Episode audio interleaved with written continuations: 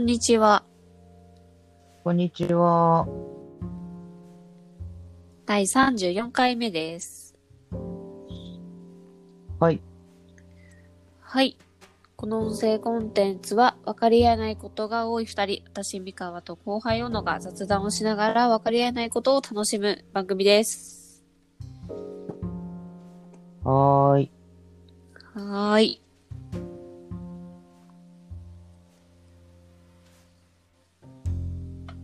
この前の4連休の話してもいいですか？お願いします。4連休中に2回ぐらいゲーセンに行ったんですよ。はい。まあ、そもそも、うーん、半年に1回ぐらいとかゲーセンにふらりと行ってコインゲームとか楽しんでたんですけど、うん。家から歩いて30分圏内にゲーセンがありまして、で、久しぶりに、あ、ゲームしたいなと思って、まあやってたんですけど、うん。あれ合計何時間くらいいたんだろうな。多分12時間とかうん。いて、で、最初コインゲームをしてたのね。うん。あのー名前ちょっと忘れたけど、セガから出てる、なんか釣り、釣りができるゲーム、コインゲームがあっああ、はいはいはい、て。はい。わかる？うん。え、有名なやつでしょ？うん。あれめちゃくちゃ好きで、で、ずっとやってて、で、あの、ジャックポットってうん。大量にコインが上から降ってくるものがあるんだけど、それ2回連続で当てたの。うん。で、すごいフィーバーして楽しくって、とはいえどんどんコインは減っていくんですよね。やりすぎると。うん。で、まあこれコインどんどん減っていくし、ちょっとゲーム変えようと思って、で、うんふらふらゲーセンの中歩いてたら、ポーカーのゲーム、あの、昔からあるようなやつあって、あの、あんまりポーカーのルール知らないんだけど、ちょっとやってみようと思ってやっていて、まあなんとなくどういう条件でコイン何枚もらえるっていうのが分かってきて、で、うん普通は1枚掛けとかだと、あ、わかんない。ちょっとわかんないけど、最初も1枚掛けとかやってて、で、ちょっと調子こいて10枚掛けとかにしてみたのね。うん。で、こういい感じにコインが増えていくの。最初1000枚ぐらいだったんだけど、うん。と、まあこう、揃って2ペアとか、フルハウスとかこう揃って、で、ダブルチャレンジできるじゃん。うん。うん。た例えば、2ペア揃うと10コインもらえます。だけど、これを倍に増やせるチャンス得られますよっていうのでチャレンジして、で、20枚になって、それが40枚になってとか、っていう風にやっていくと、最初1000枚だったのが3000枚ぐらいになったの。うん。おお、めっちゃええやんと思って、で、また調子こいて、10枚書きしてたのを、最大の40枚書きしたの。うん。うん。で、3000枚持ってたら、えっ、と、40掛けだから、70回ぐらい？合ってる計算。うん？な、何って言って今。3000枚を、うんあ、3000枚持ってて、40枚ベットすると、うん。70回できる？ああ。あ、はいはいはいはいはい。そうから、だね。うん。まあ、70回できたらいいなと思ってこうやってたら、うん。なんか100枚コインぐらいの何かが揃って、おおと思って。いや、ここで100枚だけもらうのか、ダブルチャレンジするのか迷ったんだけど、ダブルチャレンジしたの。うんそしたら、えっ、と、あれなんだっけ？ウェイターじゃなくて、ん？あの、対戦相手というか、あ、親側のこと？あ、そうそうそう。ディーラーとか。あ、そうそうそう。ディーラーだ。うんディーラーよりも、えーといい数字が出て、200枚になったのね。うん。で、もう一回ダブルチャレンジしようと思って、400枚をかけたら、買って、あ、これいい感じじゃんと思って、やってったら、800枚から1600枚になって、で、1600枚から3200枚までいったの。うん。めっちゃ増えんやんと思って、40枚掛けのままどんどん楽しんでたら、最初1000枚だったのが、結局は、1万2000とかなったのかな。うん。もう楽しくて楽しくて、うん。で、次の日も行っちゃって、うん。で、まあ1万2000をちょっとだけ増やせたのね。1万5000とか6000とか。うん。え、増えんの楽しいと思って、また、1日空けてとかだったかな。もう一回行ったら、その1万6000のコインが0枚になりました。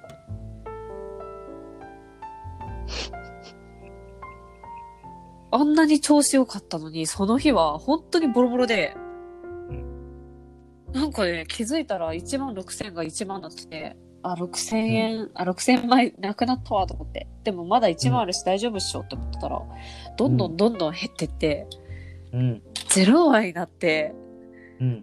なんかその瞬間、私は何やってたんだろうって、すごく悲しくなった。掛け事の教科書みたいなルート歩んでる。そう。いや、そうなんですよ。本当に、なんか、やめ時というか、適度に付き合うって大事だなって、すごく学んだ4連休でしたね。でもさ、そのゲーセンのコインゲームはさ、うん。増やしたところでって感じじゃん。そう、そうなんだよね。うん。あのーあのゲームの楽しみ方って、俺の中では、うん。元でだけ決めといて、例えば3000円とか、それコインに換金して、うん、で、その増えるのは楽しむんだけど、うん。でも終わり、終わらせ方って0枚になるまで突っ込むっていうもんだと思ってたから、おー。うん。だって仮にこれがじゃあ2万枚になったからっつって、うん。どうしようもないじゃん。うんうんうん。そう、だから、あの、ただ、たやってる間楽しいしさ、その、全部使い切るっていうのもうん発散になるっていうか、すっきりするから、そもそもそういう楽しみ方なのかと思ってた。あー、なるほど。そこ違ったわ。あのー、多分ね、最初コインゲームをしていったっていうのもあるかもわかんないけど、コインゲームはどんどん減っていくコインがどんどん減っていってしまうけど、うん。ポーカーはコインを増やせるものって思っちゃってたのかも。かもじゃん。で、やって、実際増えて、うん。え、1000枚が1万6000になるってめちゃくちゃいいやんと思って。多分そこで1万6000枚をコインゲームに使ってたら、またなんか違ったのかもしんない。あー、なるほどね。けど、減っこれてしまがっ、た。うん。パチンコとか、うん。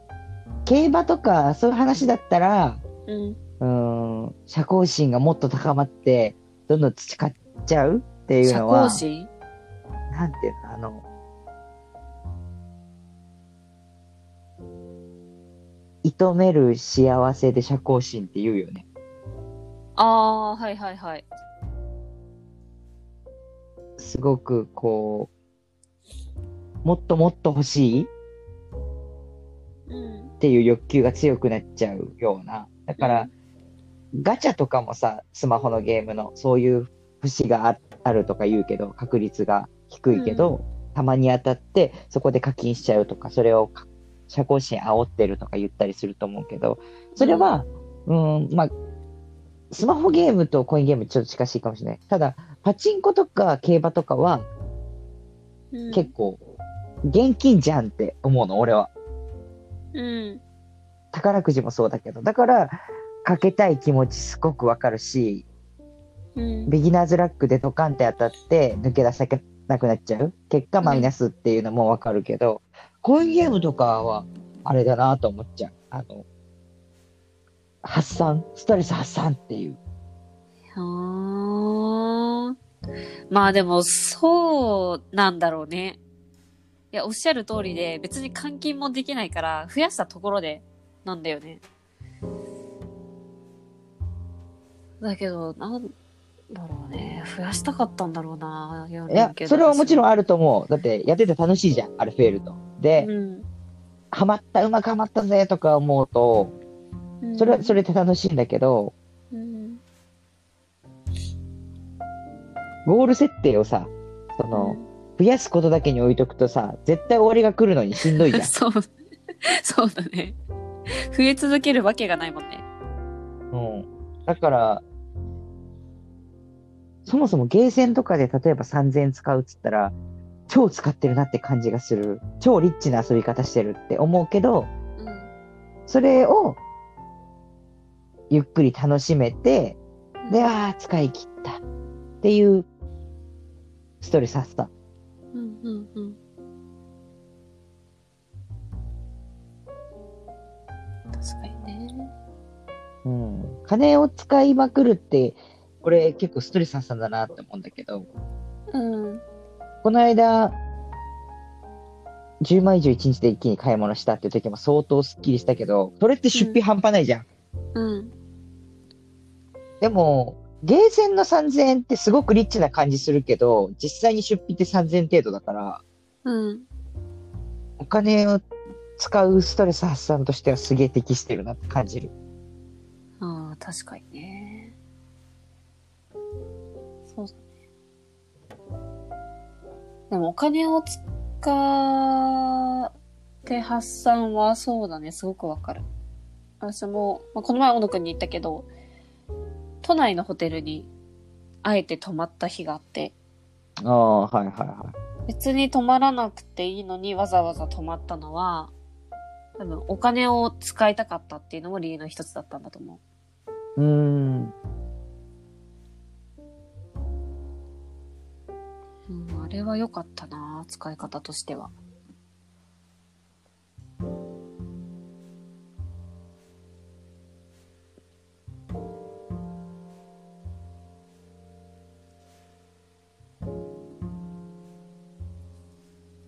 うん、なんかそれで言うと、ちょっとまた話膨らんじゃうけど、うん。コロナによってお金を使う機会がなくなっちゃったっていうのもあるから、例えば食事とか、私の場合はね、外食がメインだったのが、それができなくなって、で、自炊するようになって、で今もちょっと外食は、まあ行きづらいというか、昔よりは頻繁に行かなくなったし、物も、うーんと、なんかすぐに必要かって言ってそうじゃないし、さっきも、さっき前回も言った通り、服を買うこともなくなったしっていうのを考えると、なんか自分でお金を使う機会をつ生み出さないとどうしようもないなって思っちゃったのかなって。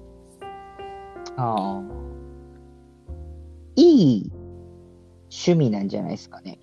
ゲーセンはでも。だし、その都内のホテルに泊まるうん。のもいい。これ結構、その、それこそ3、4、3じゃないな。4、5とかは全然お金使わなくて、これは溜まって溜まってしゃあねえなって思ってたけど、うん。こう6、7はすげえ使ってるから、うん。ああ、もう元の水準に戻ってるなって感じするし、うん。ウーバーイーツって毎日頼んでたけど、うん。ウーバーイーツを使っていいのは、外で食べないっていう前提にのっとってるんだよね。ああ。飲み会に行くやつがウーバーイーツ頼んでるのは合成なのよ。うん。飲み会行かないから、ちょっとお金がかさんだとしても、ウーバーイーツ1日1食頼むっていうのが許されてたわけで、でも俺、うんウーバーイーツを頼むっていうことが身に染みちゃってるから、お昼ご飯ウーバーイーツ食べて夜飲み会行くとかっていうのがうん。あったっていうのが、うん。こう、家計簿から分かってるんだけど、やっぱね、うんそれは、かさんじゃう、支出が。うん。そうだね。うん、だったら昼飯も外食しろと。そっちの方が安上がりだから。うんあと、コンビニ弁当にするとかね。もう今、うん俺、驚愕してるもん。お昼をコンビニで済ました時の、うんウーバーイーツの4分の1じゃんって思って。激安って思って。いや、そうなんだよな。なんかさ、あの、値上がりしたじゃん。いつだったかちょっと覚えてないけど。ああ、サービス料ね。そうそうそはいはいはい。う。なんかもともと高いなっていうイメージがあって、さらに上乗せされ、されてというかして、うん。そう、なんか内訳見ると、あのー食費っていうよりもやっぱあれ配達業だよね。そうだね。届けてもらうデリバリーっていうとこに価値を払ってる割合が高いなと感じると、うん。いや、そりゃ高くなるよなって。うん。いや、合成なものよ、あれは。うん。贅沢品だからさ、もう、ちょいちょい外に出始めてる今の俺の生活、それでも収録とかで家にいたりはするけど、うん。でも誰かと外で会うっていうのが、うん。4、5月に比べると確実に増えてるわけで、うん。そりゃ、生活の仕方をまた変えなきゃいけないよなって。うーん。そうだね。生活の仕方か。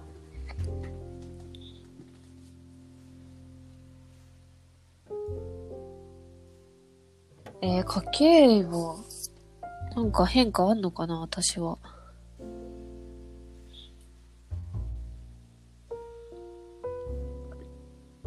あー、でも、タクシー代はまた復活しつつある。ああ、移動してんだね。うん。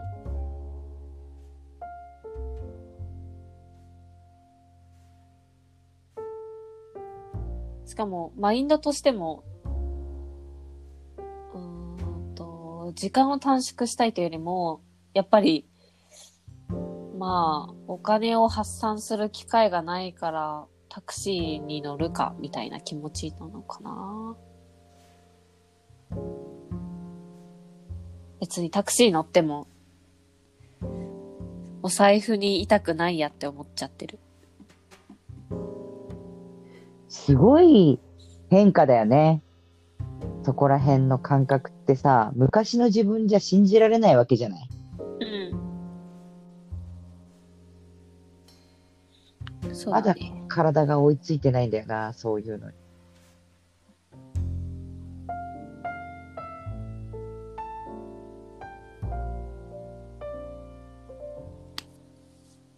でもこれが普通になっていくのかな。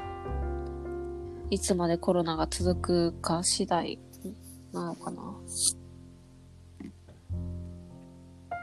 まあ、普通になってくんじゃない？そのコロナとか関係なくさ、うん。もう、こういうもんだろうってなりそうな気がする。うん。そうだね。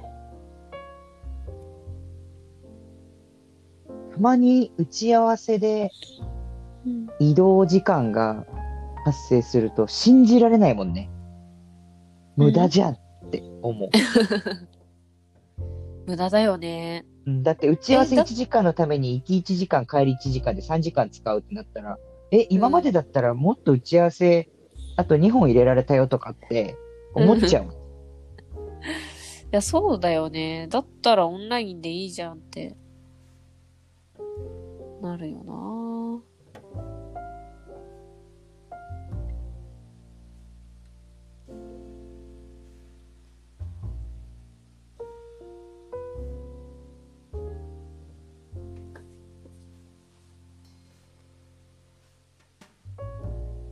いやー、面白いな 生活は、改めて考えると結構変わったな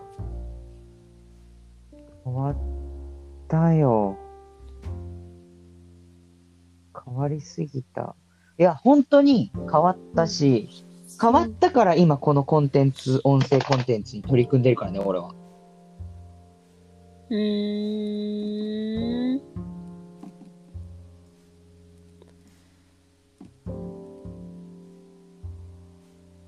あれ、こういうことなかったら、やってないなって思う。そうなんだ。うん。いいきっかけだったな。そうだね。そう思う。まあでも確かに新しく何かを始めた人は多そうだよね。うん。あのー仕事を、前職を辞めた時にすごく感じたんだけど、うん。新しいことを始めたいって思った時に必要なのは、時間じゃない。うん。で、仕事をしながら新しいことを始めるって、うん。何かを削らなきゃいけないのよ。もう使ってるから、時間を。うん。で、結局できないっていうことがすごく多いし、あと、すでに時間を使ってる中でうん。生まれる新しいことやりたいなって欲求って、たかが知れてるし、限られてるのね、発想がもうんうんう。でも、俺の場合、転職したけど、結果的に。うん。転職するために辞めたわけじゃないから、一回こう、無職の時期があって、うん。時間が、ま、無限にありますと。うん。あ24時間フルフルありますっていう時期を経験して、そこでめっちゃいろんなこと思ったの。あれもやりたい、これもやりたいって。へえ、そうなんだ。そう。時間があったから初めてそういう発想が生まれるし、それに取り組むことができる。うんだから、、何かに取り組んでる状態の時は、もう、何、なんだろう、すごく制限がかけられてる状態。うん。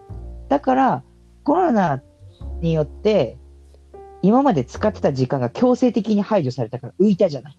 うん。それになって初めて、あ、やってみたいな、やってもいいな、やってみように、俺はなったし、他の人もなってるんじゃないかなって思うん。そうだね。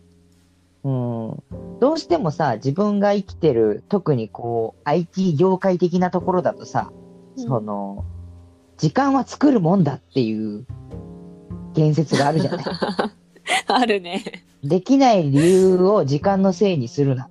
自分で作れ。何かを捨てろっていうのがあって、それが一種の美学かのように言われてるけど、うん。あの、そんなことないからって俺は思ってる。うんうん。それを、やりたいやつとかやれるやつって一部のやつだし、その一部のやつで大体声でかいから、まるでそれが多数派のかのように見えてるけど、全然汎用性のない意見だと思ってる。多くの人はそんなことはないし、時間を作るってところ、やりたいことがあるから時間を作るっていうステップよりも、やりたいことがなくても一回何かを捨てるうん。何もやらないっていう前提でいいから時間を、その、浮かせるっていう発想で、うん。一旦余裕を持って、そこから何かやりたいことを考えるっていうのはよっぽど汎用性があるし、多くの人に当てはまる方法論な気がする。うーん。いや、でもね、そうだろうね。そうだね。あの、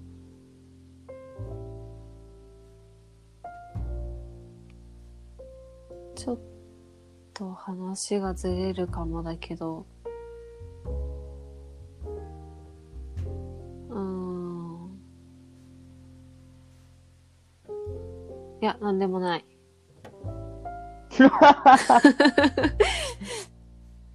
ちょっと理性働かせたんじゃないの、今。いや、なんかちょっと離れすぎてるなと思って。そうね。なんか、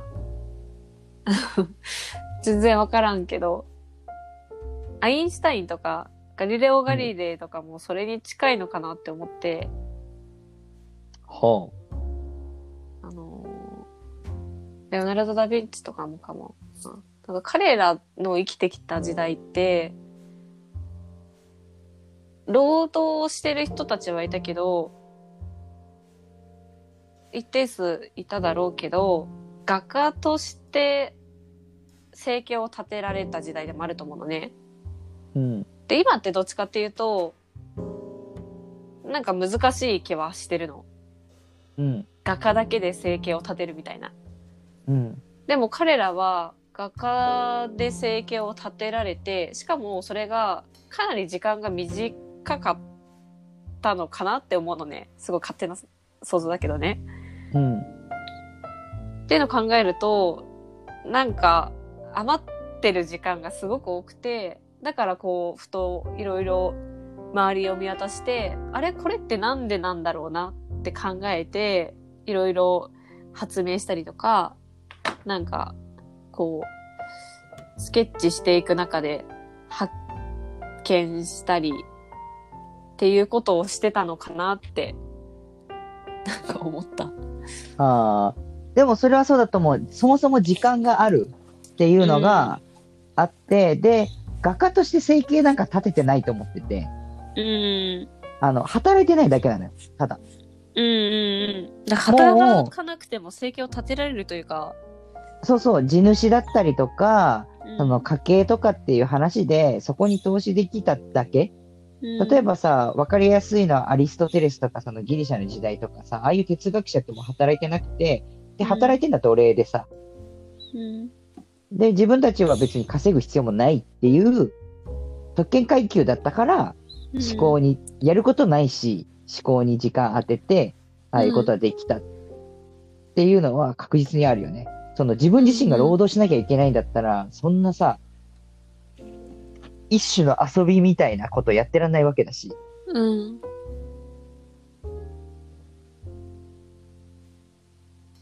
そうだね。まあ、ゴッホとかみたいに稼いでないけど絵だけ描いてるっていう狂人もいるけど、うん。ただ共通点はやっぱそれに投資する時間があるとか、時間を強制されてるものの時間がないっていうのは共通点かもね。ね。そうだね。だ今の時代が忙しすぎるんだよね。なんかあさ、ーそもそもなんで週5で働いてんのとかは思うし、別に週2とかでいいじゃんとか思うけど、世界基準でなんか知らんけど週5になってるし、休日なんていうのかな？土日、ん？休日と平日みたいな分け方も、なんでそんな分けられてんだろうとか。でも一種成熟した社会なんじゃないのって感じするけどね。そういう意味で言ったらさ、そうだね。む昔の農民に休みなんかないわけだから。うんうん。そういうことを経て今の、まあ、システムというか形、構造になって、大野くんの言う通り成熟した状態ではあるけど、多分またここから何かアップデートされたり変化が起きていくんだろうね。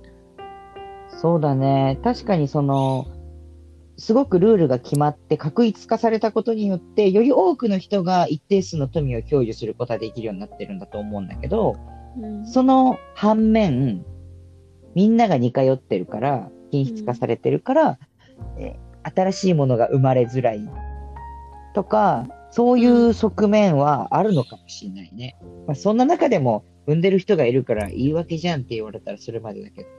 うん。そうだね。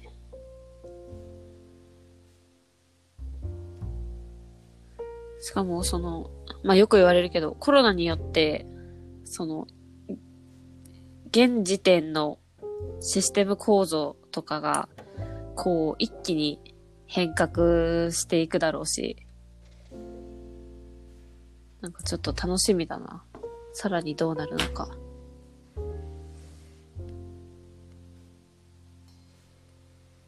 うん。そうね。いや、いい回なんじゃないですか？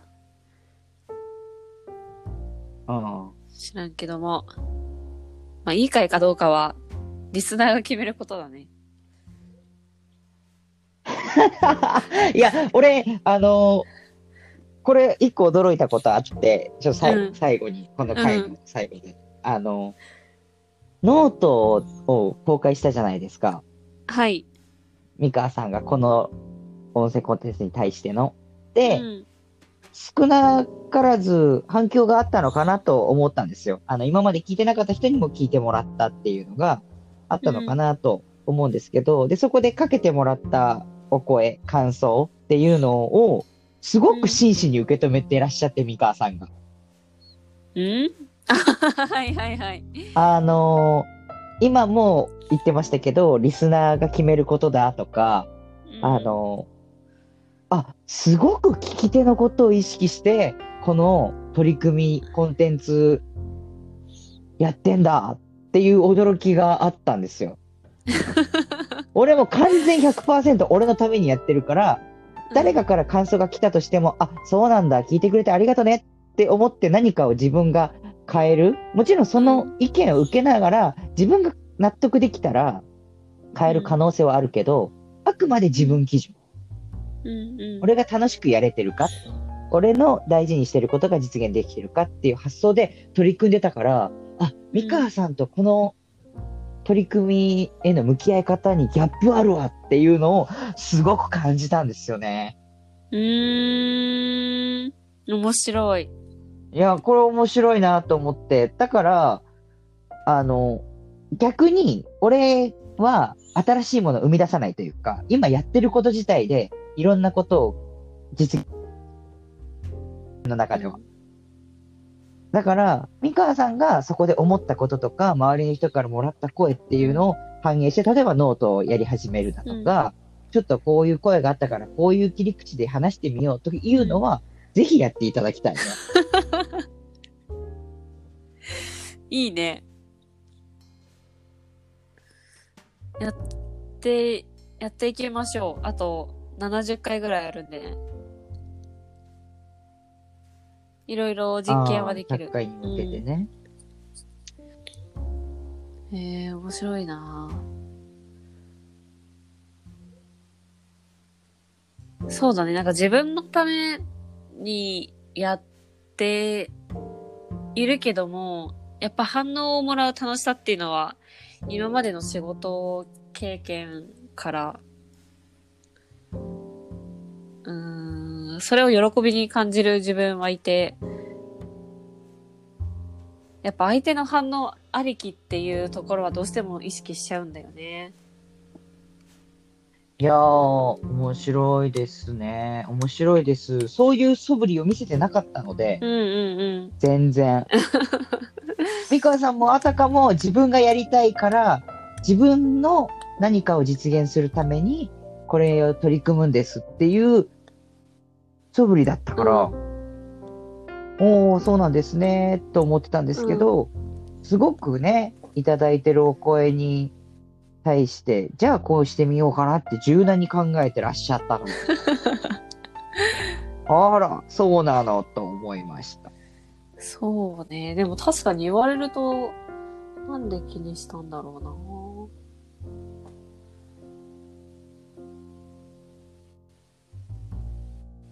いや、い全然、あの、悪いとは一切思ってなくて、驚いたっていうだそうけだ。ね。多分、私が想像してた、捉え方と、あ、そうね。自分の予測だったり観測以外のものが出てきたからかな。あの、コンテンツを作るときとか、自分のためにやっていたっていうのは多分最初そうなんだけど、とはいえ自分のためにやりつつも、リスナーは多分こう感じるだろうなとか、まあ逆にこう思ってほしいなみたいな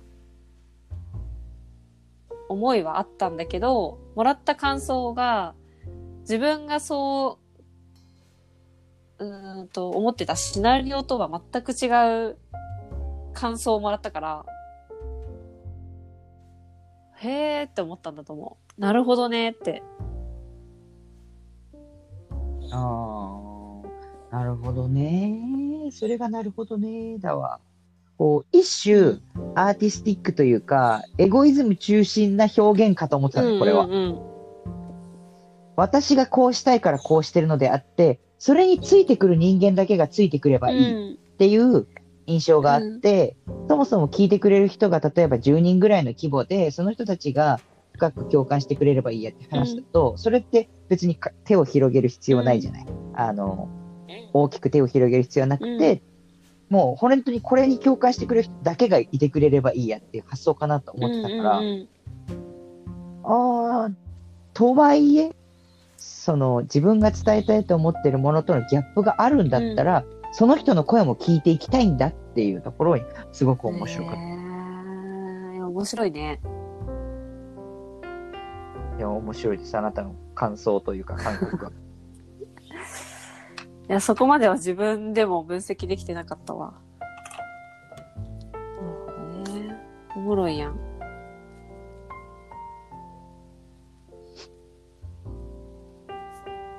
という、新たな気づきのある回でしたね。じゃあちょっと次回やるときは、ちょっとそういうのを意識してやってみてくだうさい。ん、そうね。やってみるか。お任せします。はい。ありがとうございます。ありがとうございます。はーい。